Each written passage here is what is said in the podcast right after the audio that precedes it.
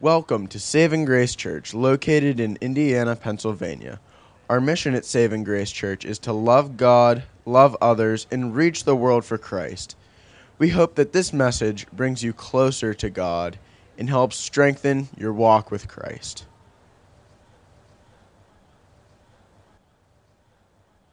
It, it is so, so cold. The first time I ever jumped into the falls, I was, I was, I think it was about 13 years old, and I wasn't ready for it. You have to be ready for it. I warned these guys, but I jumped in not knowing how cold it was going to be. And fortunately, my friend Pete had jumped in before me, and he was already down there because when I hit the water, it, it literally took my breath away, and I, I, became like temporarily paralyzed, where I, I couldn't move, and I was just I was shocked, I think, and all I could do was try to keep my head above water and, and just get the word help out. And, and Pete saw that I was struggling, so fortunately he came in and, and he attempted to rescue me, but you know how it is like when you're panicking in water? Like any any lifeguards here know that the instinct of a person panicking in water is just to clutch at whatever they can and, and pull themselves up. And when I did that, I, I pulled Pete down. And Pete went under.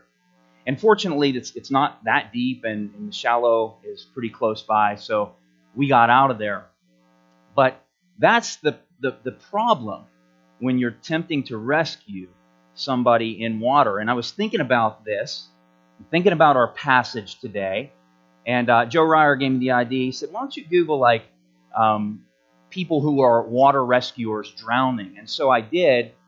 I, I looked up the statistics of those people, the, those lifeguards who, who actually drown in attempts to rescue someone else from the water, from drowning. And, and I read this in, uh, in the this is from the U.S. National Safety Council.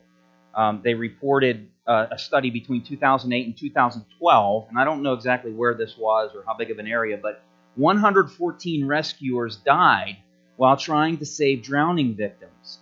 And, and the study resulted in a simple and clear warning. This is what their study said.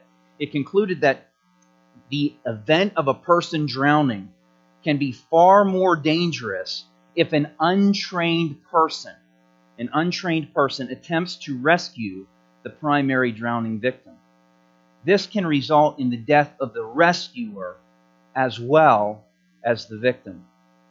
So the rescuer, the rescuer needs to not only keep watch on the victim in that situation, but they need to keep watch on themselves lest they drown as well.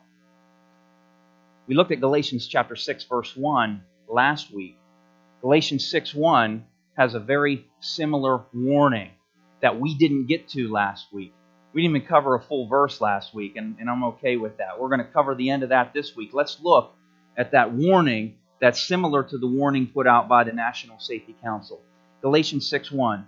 Brothers, if anyone is caught in any transgression, you who are spiritual should restore him in a spirit of gentleness. Here's the warning keep watch on yourself, lest you too be tempted. So, this, this last sentence that we're going to cover this week, and then, Lord willing, get into verse 2, this last sentence is a warning. It's a warning to the, to the spiritual Christian. It says, Brothers, if anyone is caught any, any transgression, you who are spiritual, that's who that's who God's talking to through the Apostle Paul in this verse. You who are spiritual, we talked about what that meant last week. You are spiritual, do two things restore him in a spirit of gentleness, but also keep watch on yourself because you're not untemptable either. And it's, it's very similar, a very similar warning to that of the U.S. Safety Council. It's a, it's a warning. As I was thinking about this warning, I, I uh, was getting ready to mow grass, and I had looked down at my mower deck this past week, and there's a sticker on the mower deck. You know, these warning labels are kind of funny. They have pictures on of things that can happen to you if you don't heed that warning, if you're not careful. And uh, the, the, the, the warning sticker on the deck said that when you're doing maintenance, when you're repairing this mower, you've got to be careful that the PTO isn't engaged and the blades aren't turning. And I'm thinking, uh, yeah, I guess I have a, a, picture here of what that warning label looks like. And, and they have these pictures on them like this kind of stuff can happen. You can cut your leg off, you can cut your hand off. And, and so when we're repairing a mower or you're repairing a piece of machinery, you need to, to heed those warnings or you can get hurt pretty badly. This is no different. This is a warning from the Apostle Paul that we need to heed. We who are spiritual, that means we who are the rescuers in, in these spiritual situations where our brothers and sisters are drowning in the consequences of their transgressions. And so we need to be careful and we need to heed the Apostle Paul's warning because we could get pretty hurt ourselves if we don't. The warning here, the warning here is a, a warning that we need to keep a humble attitude, a humble attitude, with a special awareness that, that we ourselves are not above temptation. Paul says, Keep watch on yourselves, lest you too also be tempted. And one of the ways that we can be tempted in this, this kind of situation, when we are the ones who are rescuing those who are struggling in a sin or the consequences of a sin, is the temptation to pride, the temptation to, to, to fancy ourselves as, as the super spiritual saint who is put on this earth to help these, these pitiful peasants, these carnal Christians, these people who just can't keep themselves out of these struggles that they're in. That's the wrong attitude that Paul's warning us against. And that attitude can come when we fall into comparison. And next week, we're going to get into a couple more verses beyond this where Paul's going to really hit hard on that. But this warning, this warning, he starts into to that. We don't want to sink into the cold waters of comparison when we're attempting to rescue our brothers and sisters who are struggling in their particular areas of sin that they get caught up in. And I think the idea of, of labeling, like, so this verse that we looked at, verse 1, it, it has these two categories of people. It has the spiritual, those who are, are called to rescue, the quote, spiritual, and then it has the transgressor, those who are caught in a transgression. And when, when we when God gives, I think at times, categories of people, or, or labels for people. We can recoil at that sometimes. I know, I know I can. It, it can it can almost seem like ah, that's that's maybe not the best way to do it to give someone that identity. You're either a spiritual Christian or you're a you're a transgressor transgressor, and, and that's who you are. That's just like that's just who you are. I, I'm I'm just the one who's always struggling and falling into sin, or or I'm the one who is put on this earth to help those people over there. And what would they do without me? They need me. But that's not what God's doing here. That's why sometimes we can recoil at this. But, but God does make these two categories. But He's not saying that's your own, these are your only identities. You're not either this person or this person. The point here in, in Galatians chapter 5 and 6 is that this is how you are functioning at a given time. There might be a season where, where you're more spiritual, walking with the Lord, and that's the goal for all of us. But Paul's warning to keep watch on ourselves lest we too be tempted reminds us that we can be in this category over here as well. And if we think we can't, then we unknowingly are, and we're drowning in our own pride and self righteousness. So, Paul is telling us here that there might be times when you're the spiritual Christian and you're called to help someone who's struggling, and there might be times when you're struggling in some sin, and you need to realize that and accept the help from others.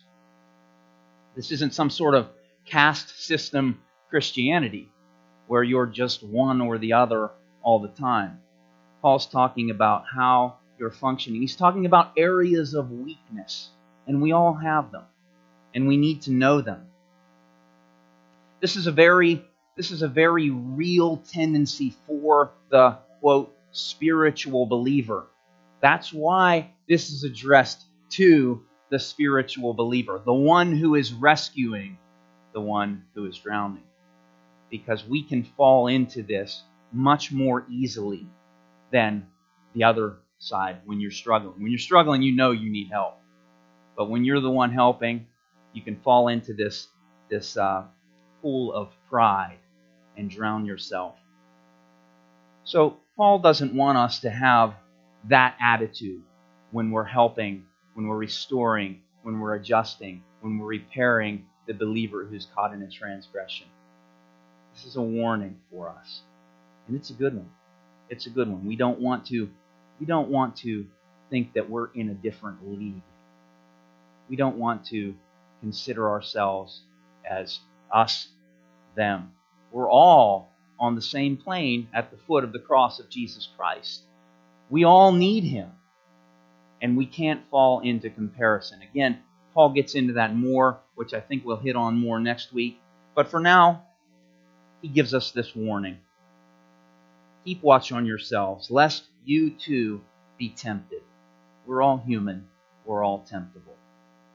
Last week, I, I had mentioned uh, an illustration of a problem that I had when I when I had my first home. And, it, and I don't know if all of you were here, so just briefly explain it again. I lived on the, the end of a dead end road, and, and at the end of that road, here was my my house, my yard on the left, and there was a, a turnaround there where people would hit the dead end and turn around. And people were cutting through the grass. They weren't just going down the road and turning, they were cutting through the grass, making ruts in my yard. And so I thought I'll get them. I put a big rock there in the corner, and I think it was two days later, I caught a car. The rock was like that high, and the, the car drove up on it. And, and I, I don't think that there was anything wrong I don't don't misunderstand. I don't think there's anything wrong with putting a little something there on the boundary to keep people from from getting off the path. Sometimes we need to do that in our own spiritual lives. We need to we need to put some fences up for ourselves so that we don't get off track. Sometimes we need to be those fences for our brothers and sisters and say, "Wait a minute, you can't go there." I don't think there's anything wrong with my rock. What was wrong with that situation was my attitude. Because I was there I was when when that elderly man got caught up on that rock and his car was teetering there, and I'm perched up in my bedroom window looking out with a, a heart attitude of pride and self righteousness, like, good for you. I would never do that. I would never drive over a corner. I'm so glad you got caught up on that rock. Serves you right, buddy. And I had a I had a bad attitude about that.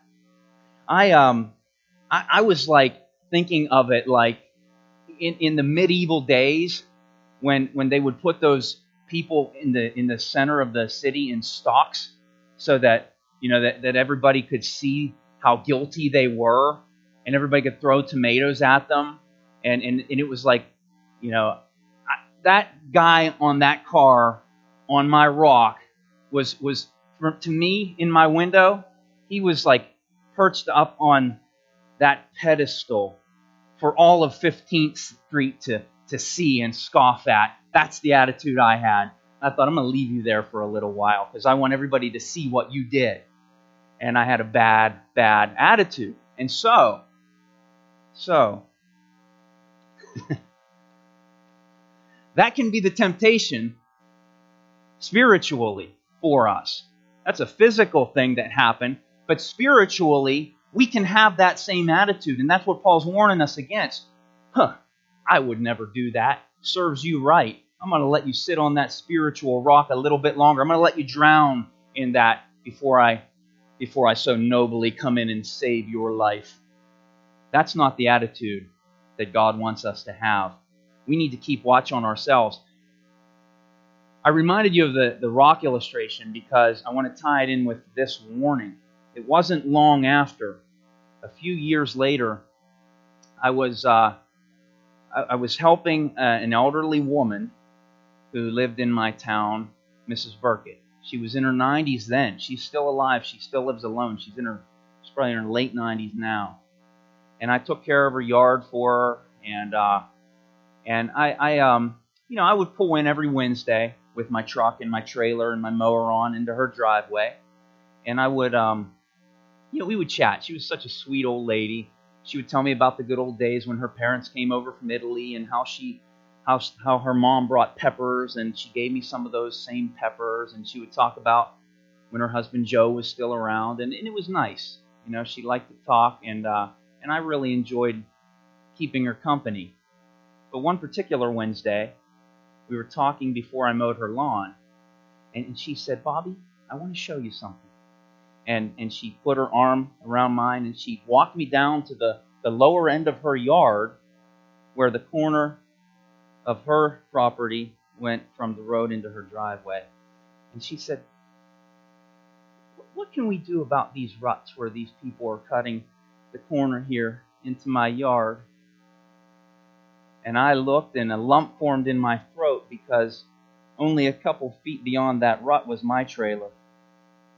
And I realized, know, I had these flashbacks of me up in my window looking at that, that old guy in his car teetering on my rock serves you right, buddy.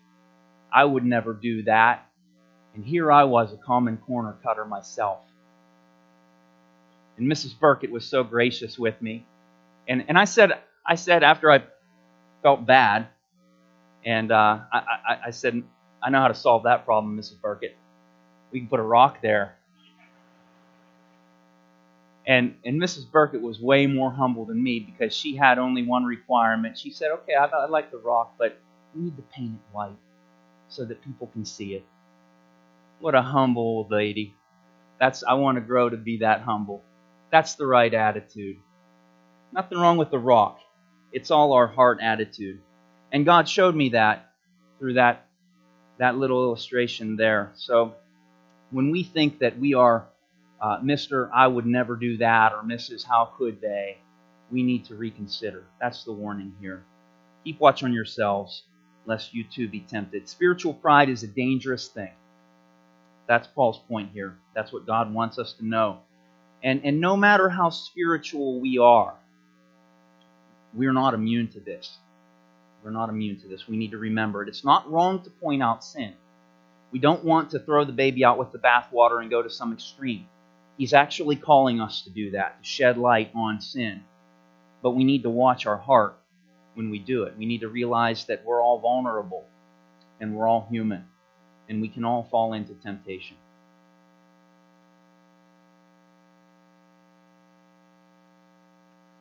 There's one more application to this warning that I want to give before we go on to verse 2.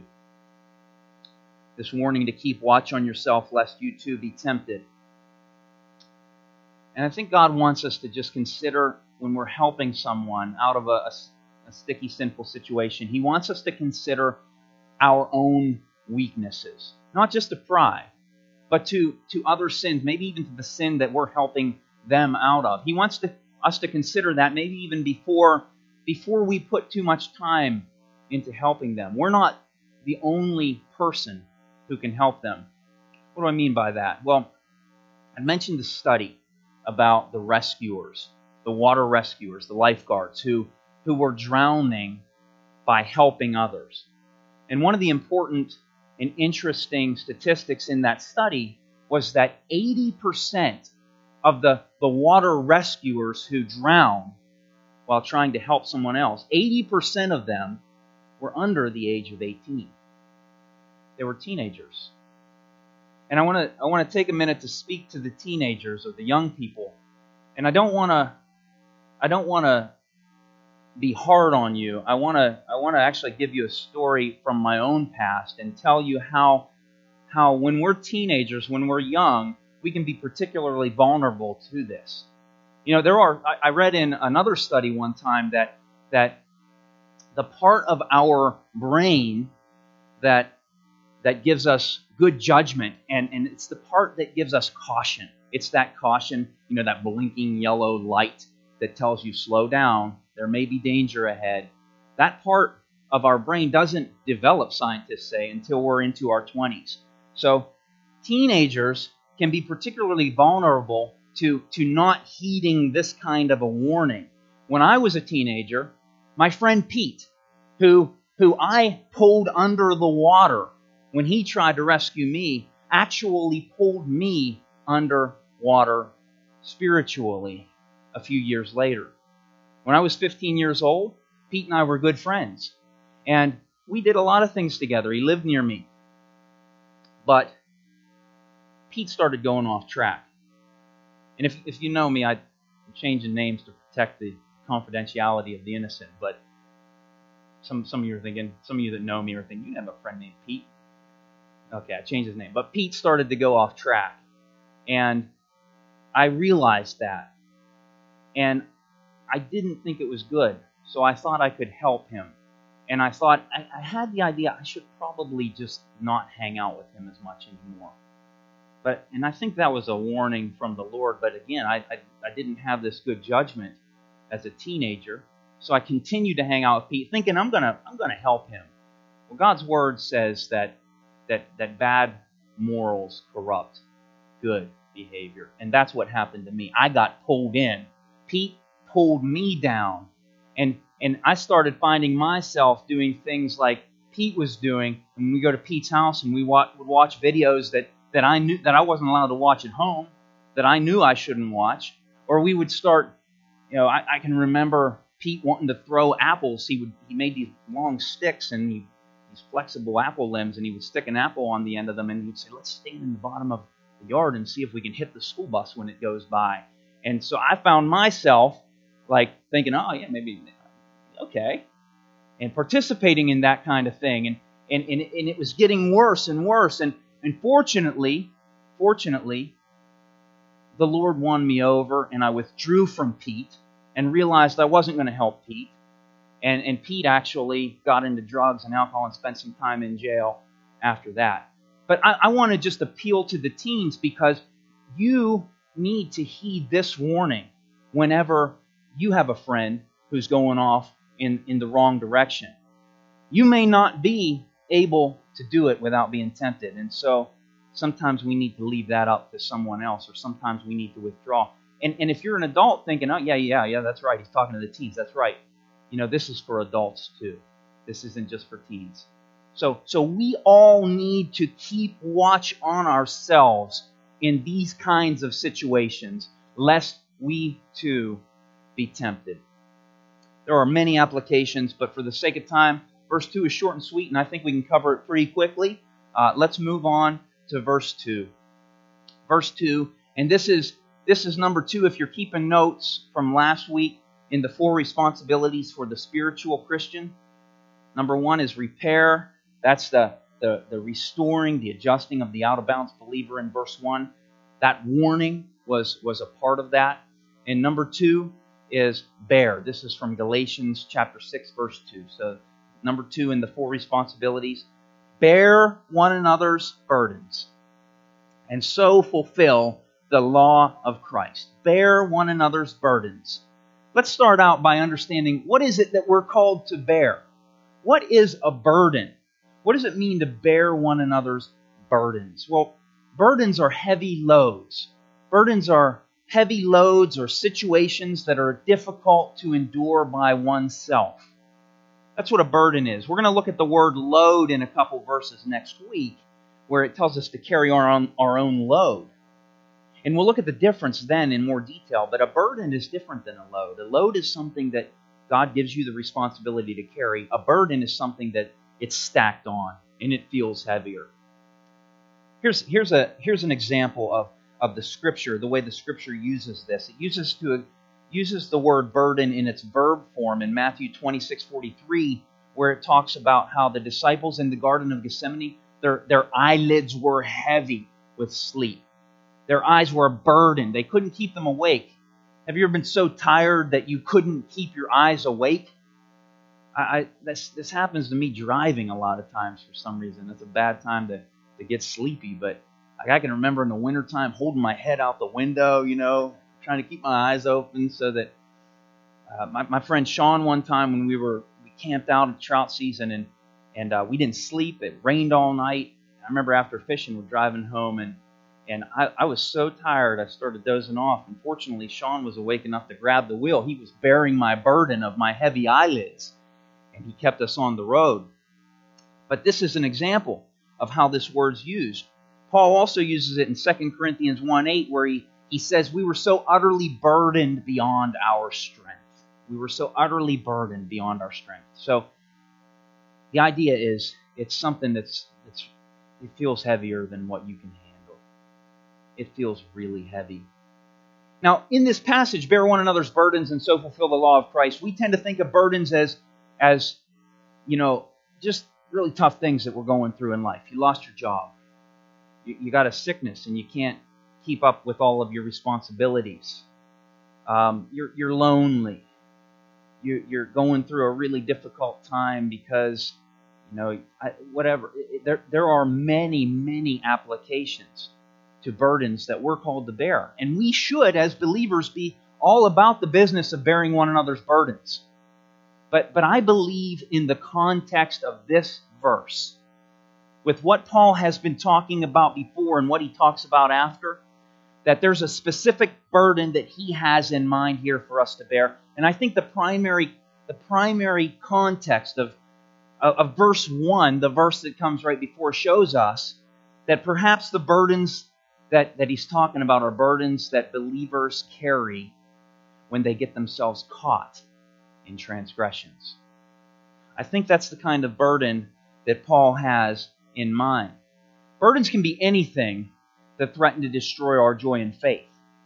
They can be a, tra- a tragedy that, that keeps us from having trust in the Lord and causes us doubt, to doubt the goodness of God, but they can also be a transgression. I think that's what he has in mind here a transgression that drags us into to guilt, to shame, and to just a, a hindrance of our, our spiritual walk with Him. We're called to bear those for one another. Well, what does that mean? Well, one of the ways that I think the, the Bible describes this is, is the example of King David. We looked at David last week, and we looked at how David, who was a man after God's own heart, fell into many sins that if one of us fell into these today, look out. Head, news headlines murder, adultery. This is, this is God's man who's falling into these sins. And we looked at that last week, and we looked at how he had a friend who came in and confronted him and helped to restore him. But when David was in those sins, this is how he felt. He, he writes a lot about it in the Psalm. Psalm 38 4, he says, for my iniquities have gone over my head like a heavy burden. They're too heavy for me. See, David, David was saying, I'm in deep. I feel like I, I'm drowning. I can't even keep my head above water. I need help. Have you ever felt that way? Have you ever felt that way because you got yourself into something? You crossed a boundary that you knew you shouldn't cross because God said so, but you crossed it anyways. And you got yourself stuck in the mud, in the mire, and the thorns, and the mess of that stuff on the other side of that boundary. That's, that's what David experienced. And he said, This is a heavy burden. This is too heavy for me to bear. Look what I got myself into. What I love about David, and he does this all through the Psalms, David takes responsibility for his actions. He takes responsibility. He's not blaming everyone else. He acknowledges, and that's another sermon. I don't want to get into, but that's a good first step in this whole process. If you're the one who is, is has crossed the line, David takes responsibility for his actions, and I love that. But he realizes that it's his sin that got him in this mess. It, it wasn't a mistake. It wasn't a bad decision. He says, in verse 4 of Psalm 38 For my iniquities have gone over my head. Iniquities are iniquities are like if you're talking about levels of sin, iniquities are the bad bad. They're the ones that I went into and I knew it was bad and I stayed there. That's really bad. David says, but it's good that he's acknowledging that it was his sin. And you might be in, uh, I think it's a good question to ask ourselves if we just feel like something's so heavy on me did I do I have something that I haven't taken responsibility for that's weighing on me that I need to confess like David did? And I don't want us to get off track, but this is something that he felt. And you if you if you were ever in this situation, you've you know what this feels like. You felt this. You felt burdened. You felt like you're drowning. You felt like you need help. And that's what the call is here. It's for the rest of us to go and help our brothers and sisters. And we talked last week about how to do that because there's a particular way. I mentioned my buddy Sean whenever we were driving home from the first day of trout season, and my eyes were burdened with sleep, and Sean grabbed the wheel and pulled the truck back on the road. Well, Sean, what I didn't tell you was that in the ninth grade, Sean was about six foot two and 300 pounds. He was a big guy, and uh, we we we always played backyard football together. That's one of the things we loved to do this time of year, especially. And I always wanted Sean on my team because he, he was a big dude. And one time, Sean was on the other team, and I remember I got the ball and I was running the ball, and uh, I had someone had tackled my legs and I fell and I came right down on my wind. The ball hit right here and it took the wind out of me. And if that wasn't bad enough, having the wind knocked out of you, there comes Sean jumping on top of me, all 300 pounds of him. And he laying there, and I, I, I was suffocating. I could not breathe. And Sean's on top of me, and you talk about a burden. That only lasted a few seconds. that was that was intense. Now take that and imagine, imagine that that doesn't end. And it goes on for weeks or months or even years. There are people here who feel that way because nobody has come to rescue them. You know, I think God does call us to be our brother's keeper at times. Now, Scripture has a lot of qualifications. We're not to meddle in the affairs of others. We're not to snoop. We're not to gossip. We're not. There's a lot of stuff. We're to overlook a sin. It's a glory to overlook an offense if it's towards you. And then there are other steps to deal with if you can't overlook it. But this is talking about if you see your brother or sister drowning, if you see Sean laying on him and he can't breathe, not Sean, but it's it's the weight of his sin. It's the consequences of his transgression. Don't be like, ah, hey, serves him right. You reap what you sow, right? Yeah, that's right. And we're going to look at that in three verses. But that doesn't mean we're not supposed to go and help. Yes, we reap what we sow. We're not supposed to, you know, we're not called to bail them out of jail. This isn't saying go bail every sinner out of jail. This isn't saying become a defense attorney and, and defend the guilty. This isn't, no offense if, you, if you're a defense attorney, I know not all of them but this isn't saying that kind of stuff. This isn't saying there shouldn't be consequences. But this is saying that we are called to restore the relationship with Jesus Christ and show them how to get back on the right path. We're called to, to shine this lamp unto our feet and this light unto our path on them to show them this is where you are and this is where you need to go when I was reading the drowning stuff, it said don't try to rescue someone like going and grabbing them. Throw that orange buoy or that life thing out to them. That's what you got to do because if you if you don't do that, they're going to pull you under. This is that orange buoy. This is what we're called to do. We're, we're to throw God's word out to them. We're to help them, not in a mean way, but in a gentle way, as we talked about last week. We need to help our brothers and sisters. I'm not talking about bailing them out of consequences. Let's wrap it up here. I want to I want to end it like this. Think about think about what we're called to do in bearing one another's burdens in rescuing one another from the transgressions that they've gotten themselves into. We have an example. Isn't this what Jesus Christ did for you? Isn't this what Jesus Christ did and still does for you and I. He's, he's the example. He's the example of this. 1 Peter chapter 2 verse 24 says, "He himself bore our sins in his body on the tree." See, Jesus Christ carried the burden. Of our sins. We've all fallen short. We've all crossed that path. And none of us are perfect now. We still do that. And He's not going to leave us. He's right there to come back and restore us every time if we just look to Him. He's right there. He will restore you every time. He's not going to withdraw that from you. He's active in that. And so our verse says, Bear one another's burdens and so fulfill the law of Christ. The law of Christ is just that. The law of Christ is what Jesus Christ told us to do when he said, Act like me, do what I did. The law of Christ is John 13 34. He said this to his followers A new commandment I give to you, that you love one another just as I have loved you. That's fulfilling the law of Christ. You also are to love one another, just as I have loved you. Now, we can't die for the sins of our brothers and sisters, but we sure can rescue them, restore them, adjust them in a spirit of gentleness, confront them lovingly, and help them out of the consequences of their transgression in a non self righteous, a non judgmental, a non critical way because we too can be tempted. That's what we're called to do. Jesus is still bearing burdens today, and one of the ways, one of the ways that he does this, and we come into cooperation with him.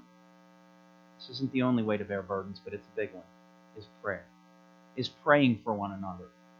That's a, a really, really, really effective way to help these brothers and sisters. And so, what I'd like to do to end is I'd like to have the worship band come up, but I'd also like to ask if there's anyone here on the prayer team, if you could come up and, and stand off to the sides. And as we sing this last song together, you guys can come on up. As we sing this last song together,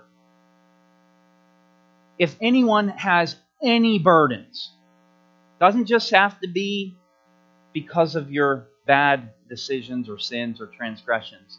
It can be any burdens come on up if you if you want to and ask for prayer. But particularly, if anyone has a burden because of a situation like David, where you just you, you sinned and you know that you've got yourself into this mess and you need help. God gives grace to the humble. He'll give you grace, and this is one of the ways I think He'll do that today. Is if you come up and ask ask these men and women for prayer. And uh, I'd like to ask that, that we all stand and let's pray together now before we sing this last song. Father, thank you for your word. Thank you for how clear your word is. Thank you for how relevant to our lives your word is. Thank you, Father, that you you sent Jesus to bear our the burden of our sin and because of that, we don't have to bear the burden of eternal damnation, that we are saved. And I pray, Lord, that with the way this life can be messy at times, if there is anyone here who is struggling on the other side of that boundary and wants to come back to the path of righteousness, that you would restore them to that today and that you would help them through the prayers of the saints, that you would help them through the preaching of your word, and that you would help them by putting it on the rest of our hearts to offer help and to throw that lifeline out to them, that lifeline of, of your truth. I pray that this would be an effective message today in bearing fruit for your kingdom and especially in rescuing struggling and drowning believers. Thank you, Father. Lord, we look to you as we sing and worship now. And, and while we do, we pray that you would lay it on our heart if there is somebody that you would like us to, to approach in a spirit of gentleness. In Jesus' name, we thank you, Father. Amen.